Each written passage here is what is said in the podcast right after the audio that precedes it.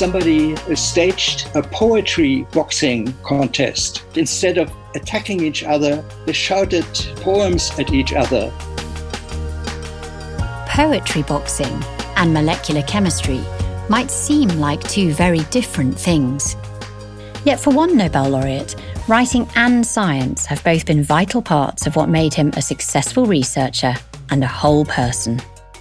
This is Nobel Prize Conversations. You just heard Joachim Frank, the 2017 Chemistry Laureate. He was awarded the prize together with Jacques Dubochet and Richard Henderson for his work in developing cryo-electron microscopy. Frank is a professor of biochemistry and molecular biophysics at Columbia University. But he's also a poet, a novelist, and a photographer. Artistic endeavours that he describes as absolutely crucial to his academic career it's a career that was triggered by growing up in the ruins of post war Germany. There's something about the rubble and the, and the, ruins that made me think that maybe this was a key for me to search for order.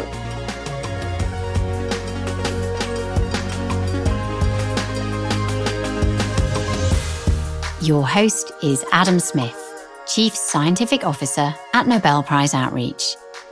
This podcast was produced in cooperation with Zeit Stiftung. Joachim Frank talks about taking writing classes at the local library, publishing his first novel in 2019, and the relief of being awarded a Nobel Prize after years of scientific struggle.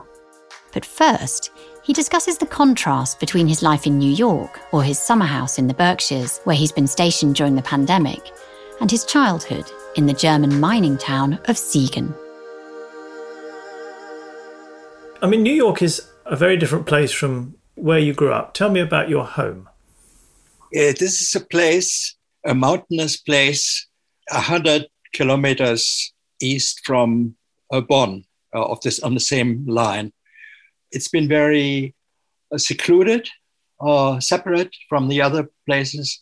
It has its own dialect, the Siegerlander uh, dialect, which has very unique forms you know, some some diction is different, and the most peculiar thing is that it has the English R. It's the R. Uh, that, that's how we, and uh, it's um, traditionally um, a, a, place where iron manufacturing is was very big, and in fact, it was the first place of iron mining in uh, in Germany. They learned iron mining and iron manufacturing from the, from the Celts right. 2000 years ago. So the iron industry was very strong still when I was uh, growing up. And it was the very reason why, why my hometown w- was bombed. 80% uh, was destroyed in the war. And uh, my own house, my parents' house, uh, was hit by, by bombs, by in- incendiary bombs and burned the, the, the roof burned and we were forced to uh, to move 20 kilometers away. So you were very young when that happened i think just four years old but do you remember it? Yeah i remember it very clearly. Yes i remember standing in front of the house and seeing a sea of fire around us. And that was really my first my first memory really and it was very traumatic. And in the aftermath, there were a lot of disruptions of, of life. Uh, we had to move as a family with my two siblings. The third sibling was not born yet. And so we moved to a place. My father was a judge. And this is why he found a place by a colleague of his.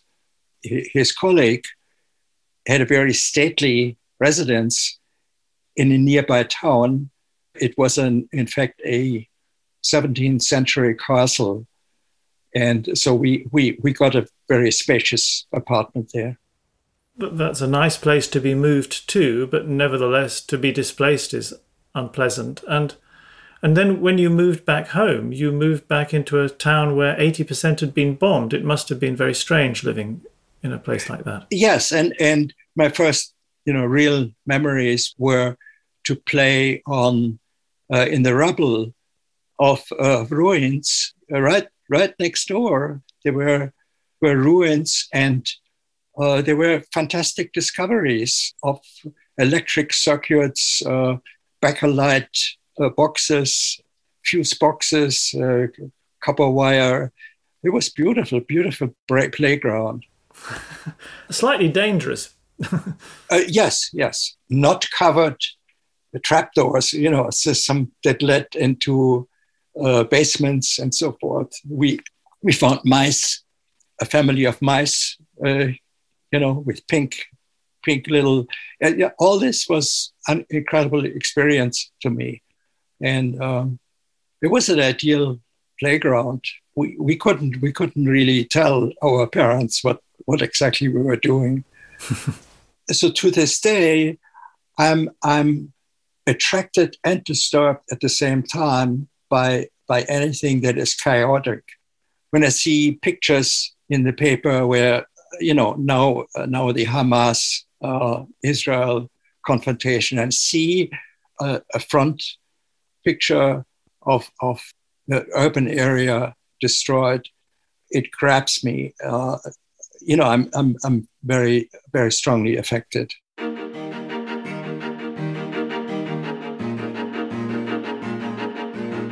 You were a very curious child. You you were a young experimentalist. Yeah. I'm very taken by this description in your uh, biography that you wrote for um, the Nobel website, where you speak of being most attracted by the 20 volume encyclopedia in your parents' house.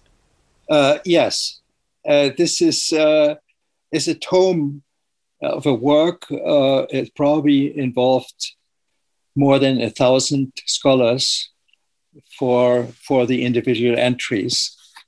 You could, uh, I don't know, you can pick any idea that you like, any contraption, any any thought, any philosophy, and you could get a very long article about this. You know, so I read these things, and I don't know how much I read. I, I probably didn't read everything, but I spent my time with this kind of stuff, and it was very unique experience. Uh, it was 19, 1905, which which really means that all this knowledge came to a standstill exactly exactly in the year when these uh, three fabulous papers by Einstein uh, came came out that transformed uh, everything that we know. Yes, you're exposed to a frozen moment in time before the advent of quantum mechanics, but but but exposed to everything. Encyclopedias contain the world's knowledge. So, what a marvelous education, but how marvelous that you wanted to delve into it because I suppose so many families have encyclopedias or had encyclopedias at home. But it's it's not so many children who spend their leisure hours reading them. Right, right. And uh, it, only later I saw the irony in the title. It's called Konversationslexikon, which which implies that you cannot really, as a person, conduct a conversation without having access to to this uh, 20,000 pages. you, you, must you must find yourself lonely in conversation as you wander around the world looking for other people who've also in, imbibed 20,000 pages. Do you think you could have grown up to be the same person now, finding instead of an encyclopedia on the shelves, Google at your fingertips? Oh, yeah. I think, well, I'm not so sure because I, I read this at an age where I simply took, took everything that was in written form for granted. I wouldn't question it. Mm. This knowledge was so above. But uh, thinking about this, even now, I see that there's so much disinformation. As a younger person, I might uh, uh, also have uh, very uncritically digested it. You know, to get a sense, to get a sense that that information itself can can be tainted or even produced from from scratch. You know, it's it's something very complicated. I mean, you, you essentially the model of authority are your parents. So if they speak about something that is outside of your own area of knowledge, then then you you you simply accept it. And I suppose the big difference is that uh, I mean the, the well there are two big differences. One is as you've mentioned, uh, the encyclopedia is curated, whereas um, much of what you find online is not. Yeah. But the other thing is that the encyclopedia just exposes you to things you weren't expecting by opening the page, and there it is. And it's difficult to do that on a computer. You, you search and you direct yourself to content, but you don't just encounter things very often that you hadn't been looking for. Yes, yes, that, that is a very decisive difference. That's really true. It's really like wandering uh, through a landscape and, and finding things uh, at every step in a very disorganized way because the organization by alphabet is, is completely random uh, as far as the contents is concerned. Yes, and I wonder whether your exposure has made you also approach the world in an alphabetical sense. Do you do you find? Well, well, there's there's something about the rubble and the, and the ruins that made me think that maybe this was a key for me to to search for order, to make up the world uh, or to remake the world in, in some kind of a rational way. And, and so that would be the key to finding satisfaction in a science, uh, science career. Well, certainly there is a connection there, isn't there? Because I mean, your your work in cryo-EM and the the gradual working out of how to turn two-dimensional images into a reconstructed three-dimensional image is very much mm. ordering things, sorting things out. Mm. Yes, it, it all fits together.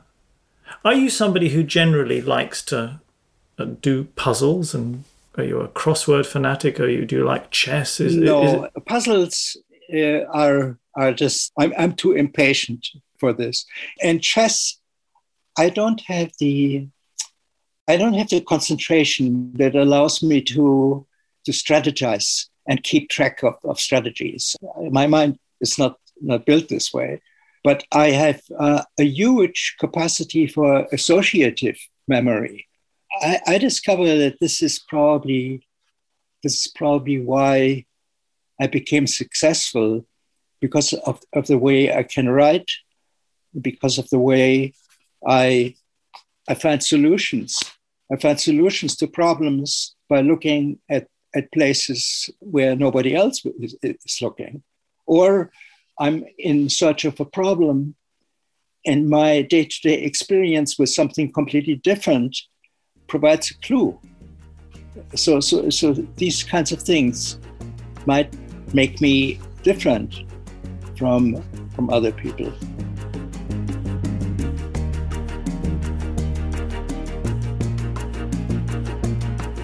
Joachim Frank has dedicated his scientific career to creating detailed pictures of the smallest building blocks of life.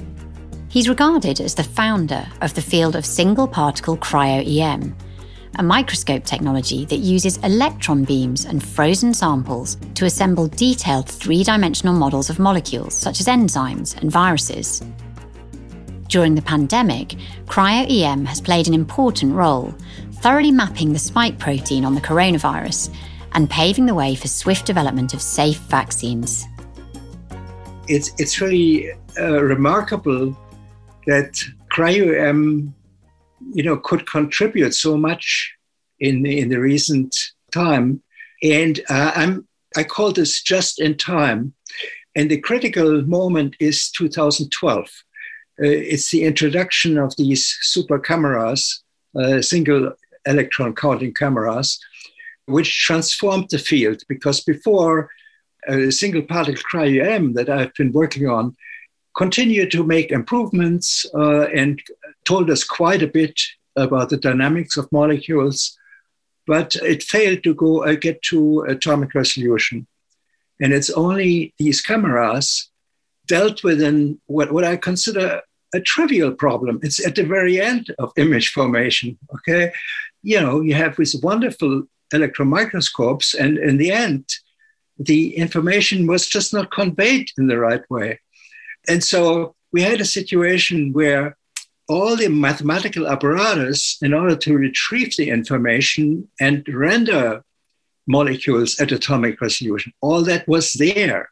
But the signal, the capture of the signal in the electron microscope itself was not on par with this. And 2012 was this decisive moment where all that obstacle was removed. So then all of a sudden, single particle cryo-EM became a, a, contender, a serious contender in, in structural biology. Presumably, people were screaming for these cameras to be produced with a high enough re- resolution. So, what happened in 2012 to make it happen? There were efforts going on for developing this kind of technology, and this was happening in three academic institutions independently. And each of these groups worked together with a commercial company, with different ones. And because of the constant rumor mill and so forth, somehow they all managed to come out at the same time with commercial products. So in 2012, all three uh, commercial companies came out with uh, similar types of camera, similar kind of uh, performance. What I call just in time referred to the fact that when you look between 2012 and now, there were five pandemics that all essentially happened and produced a need for technology that imaged molecules in dynamic states. Uh, so the whole single particle cryo-EM was just there in time to deal with this kind of information. And these are dengue, Zika, Ebola, MERS, and the present virus. So, in all cases, the information about how the virus interacted with the host it required that the dynamics would be characterized as well, not just the structure. Mm. And that's what cryo-EM allows you to do. Yes, yes, because you get multiple structures. You can you can even map the entire information in a continuous range.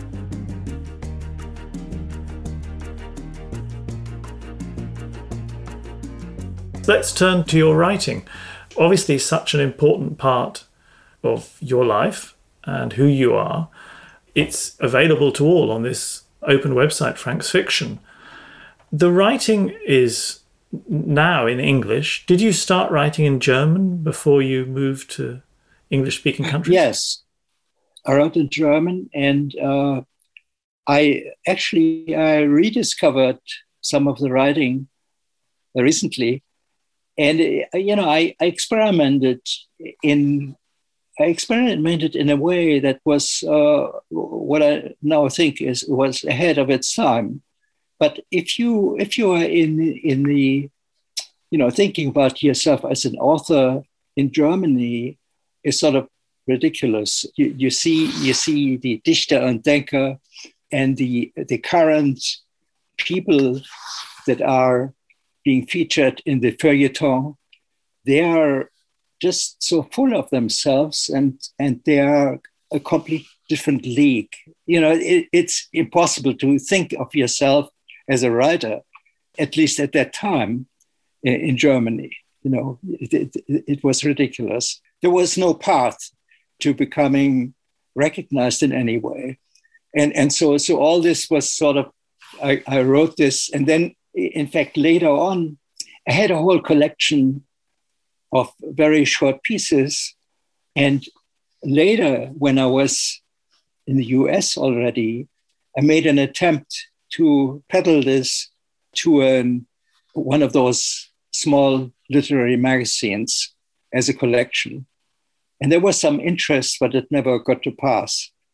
And then I, I started I started writing in English fairly early on while I was in, in England and then later, quite a bit when I was in Albany, I had the fortune to be able to be in a writing class with William Kennedy, who later, you know, came out very big. But at the time, he, he was just teaching a class in the in the Albany Public Library for housewives and uh, you know in evening class, and, and I enjoyed that, and I got a lot of encouragement from him. It's nice that as a young, newly independent researcher at the University of Albany, um, presumably very much focused on building your lab and your career and all the rest of it, you also had, if you like, the humility to go to writing classes in the evening at the local library. It's it's quite a special thing.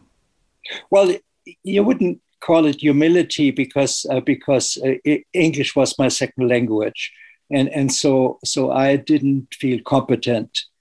Uh, I didn't feel competent, and I I was surprised that I got uh, such encouragement. And I wrote a short story where William Kennedy said, "You got so much material in there, you you should really write a whole novel with this," which which I which I now published. Yeah. So so that was in fact the genus of of Anze. Anze, yes, yes at the very end, I write a little epilogue giving credit to William Kennedy for getting me started with this. Anzier is Joachim Frank's first novel. It centres on a German born American scientist of atmospheric disturbances who returns to Europe to speak at a conference in The Hague and ends up in a mysterious hotel, the titular Anzier, where he is confronted by his past. It was written during his time in Albany in the 1980s, finished in 1994, but remained unpublished until 2019. When you started writing in English, did you find a very different reception for your desire to be an author? That it wasn't the German kind of um, hostility to the idea of the non professional? Yes, but uh, I had some difficulties getting uh, getting published. It was a very long long time until I was able to publish some some of the writing, and these were these were typically, you know, sort of really fast fast pieces, very you know short short stories and so forth. In fact, uh, the the main difficulty for me was really the idiomatics, idiomatics as well as the dialogue, and it was only when I came to know that that I, I could master dialogue to, to some extent, that that I felt more confident. Hmm. The the scene you found yourself as part of in the in Albany was sounded quite sort of wild and creative. The this collective of uh, yeah, this writers. workspace workspace collective. I've recently it was last year. I donated my my entire archive from that time uh, to SUNY Albany. I was astonished. I got it, how do you say, assessed. Uh, the value was assessed, uh, I, which I had to do for tax reasons. And it was assessed at uh, $70,000. it was simply because of the unique period of time and the richness of the material that has never been really explored by research. Hmm. Uh, so it is now available publicly available at, at SUNY Albany. Give us a, a, glimpse into what was going on in that collective. well, it, it was founded by J.C. Garrett, uh, who is now in San Francisco. And uh, the idea, the main idea was really that uh, art was uh, essentially in the, in the possession of uh, the art and art commerce was in the possession of very privileged uh, people. And, and so it, it, was a workers' party kind of approach to bringing art to the people without cost and, and encouraging uh, free expression that didn't have a ballast of, of canon. It, it should really be, be just an you know, expression, a free expression in, in any medium.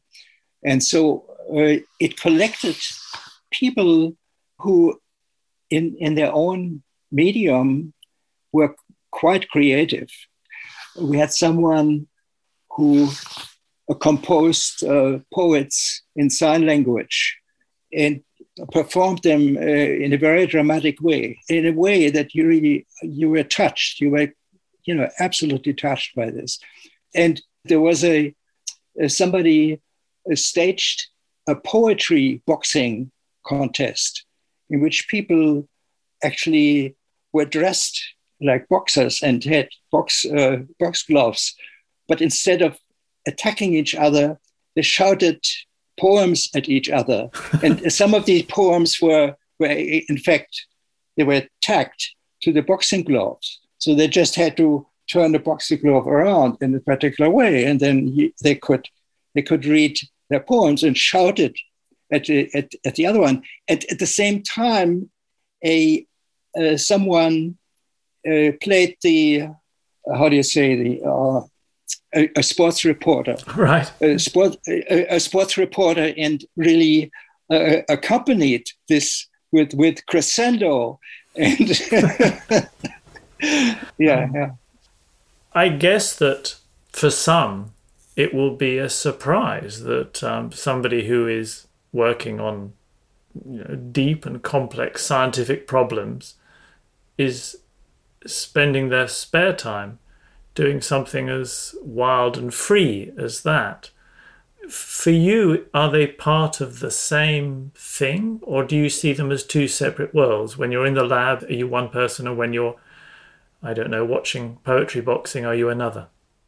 Well, uh, there are different aspects to it, and I, I really see it as as part of the same thing, different activities, different expressions of, of uh, creativity, uh, but they have uh, they have completely different uh, constraints, and it is in part that I find constraint that I have to follow as a scientist that that makes me seek uh, something that is completely free, where I can express myself in a, in a free way.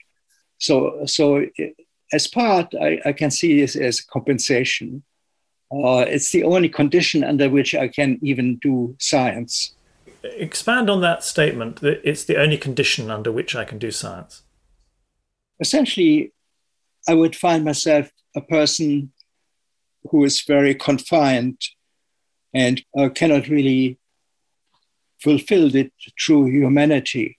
I, I find myself very restricted as a person.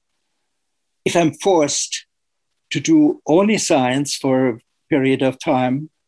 For instance, if I do, uh, I have to uh, meet a grant grant application deadline, or have to produce a manuscript under pressure, uh, and, and, and all these things. Then I find myself completely exhausted afterwards, and and I I feel like I, I, I want to run away mm. uh, from this. Similar, uh, the confinement in, in a conference in a scientific conference. After two days, I, I, I really wanted to do something completely different. And, of course, I mean, people often speak about that, about you know how it's essential to take a break and you need to take a walk or something just to kind of clear your mind. But this is different. I mean, going off and composing a short story, writing a poem, going off and doing that is not just relaxing it's it's creating in a different in a different environment and it's just interesting to think about the interplay between that creation and the scientific creation yeah i mean this interplay is the corpus callosum. Between the two different uh, halves of the brain i think. And so maybe maybe i uh, discovered a way of engaging them uh, and let them, talk to each other uh, very frequently.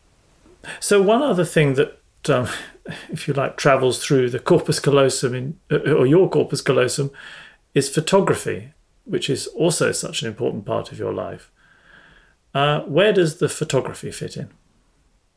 Well, this this is really uh, the incidental discoveries that you make. These are essentially the kind of photography that I do feeds from certain recognitions of, of details. Uh, I see them completely in isolation. Uh, so it could be a little plant that struggles to grow right next to the to a rust, rusty post, despite all obstacles, you know, like cement everywhere, and it, it's still. And so capture this in the right way, then it becomes almost a statement of of uh, freedom or struggle and, and and so forth. So so these these kinds of things, which which are really already in my mind, and I find reflected there. So there's an infinite variety of these details where I find my ideas confirmed in some way. uh, or I make, I make discoveries just because of uh, very unique uh, juxtapositions uh, that I've never seen before. And uh, so, so there is some kind of a resonance there. It's exactly those unexpected juxtapositions which I think come across in your photography and also seem to fit in with your your worldview, this associative way of looking at the world. So one juxtaposition which you found yourself a part of is Joachim Frank and the Nobel Prize. And those the two worlds have collided. How has the receipt of the Nobel Prize fitted in with the rest of your life? Well, it it sort of gave it a, it, it gave it a meaning in some way. Very often, I had points where I sort of despaired about you know being a scientist. I, I you know especially as I, as I told you, I, I got frustrated by just doing only science. So I always had to some kind of an had to do something else sometimes I ask myself the question: What what if I had uh, pursued another career? Where would I be? Then all of a sudden, uh, there there was some kind of repay for very many frustrating things that I encountered. Uh, there was a lack of recognition right at the beginning. Uh, there was, a, you know, the whole method was poo-pooed uh, for a certain time. I mean, the, the travel, the amount of travel that I've done, which is now in my long CV, strikes me as, as absolutely impossible. Um, impossible that one even could could do all these things. You know, it's it, it, it's so much strain, so much stress so many passports that are lost and things that happened on the way. Uh, you know, I hurt, I got hurt somewhere, and but you know, all all these different things, and all of a sudden, all of a sudden, yes, uh, oh my God, yeah, this somehow makes up for it. but I I see myself as very lucky because it is so improbable uh, to get into the, such a such a position, and and so there has to be humility associated with it. It is really fate that that struck me.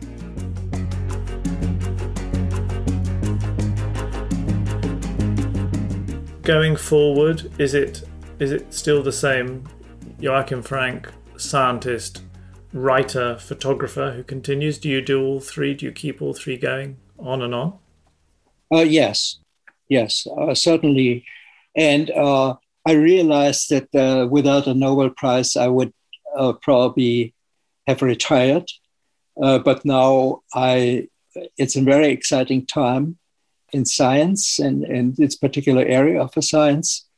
And I can see still a role for myself, a creative role in science. but more and more, I'm, I'm really looking for spending more and more time with writing. I have uh, we have a number of novels uh, on the shelf that need uh, need a lot of work, and, uh, and that that all keeps me going. And I have a I have a garden here. I have a beautiful garden. I have a, a greenhouse uh, that was just put together. It was imported from uh, British Columbia in a thousand pieces, and we had to put it together here. That sounds like a complicated way to build a greenhouse, but yeah, it takes us back to the cryo EM. A thousand pieces rebuilding. It's all yeah, but it's hot. Important difference. It's been a, a, huge pleasure speaking to you. Thank you very much indeed. Well, thanks. Thanks for all the uh, stuff that you brought up. It's very stimulating for me.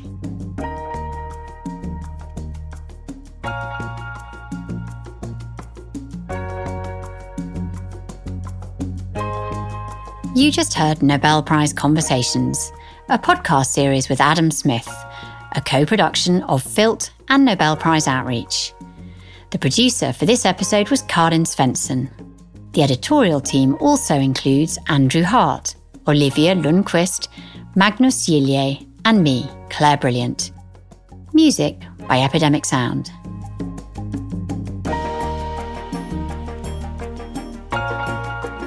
In season three, we welcome guests from all six prize categories Literature Laureate Wole Soyinka, Economic Sciences Laureate Paul Milgrom, Peace Laureate Leymah Gbowee, Medicine Laureate Elizabeth Blackburn, Physics Laureate Didier Queloz, and the guest we just heard, Chemistry Laureate Joachim Frank. You can find previous seasons and conversations on ACAST or wherever you listen to podcasts. If you're interested in how growing up in a war zone affected another Nobel laureate, check out the episode with Liberian peace activist Leymah Gbowee. Thanks for listening.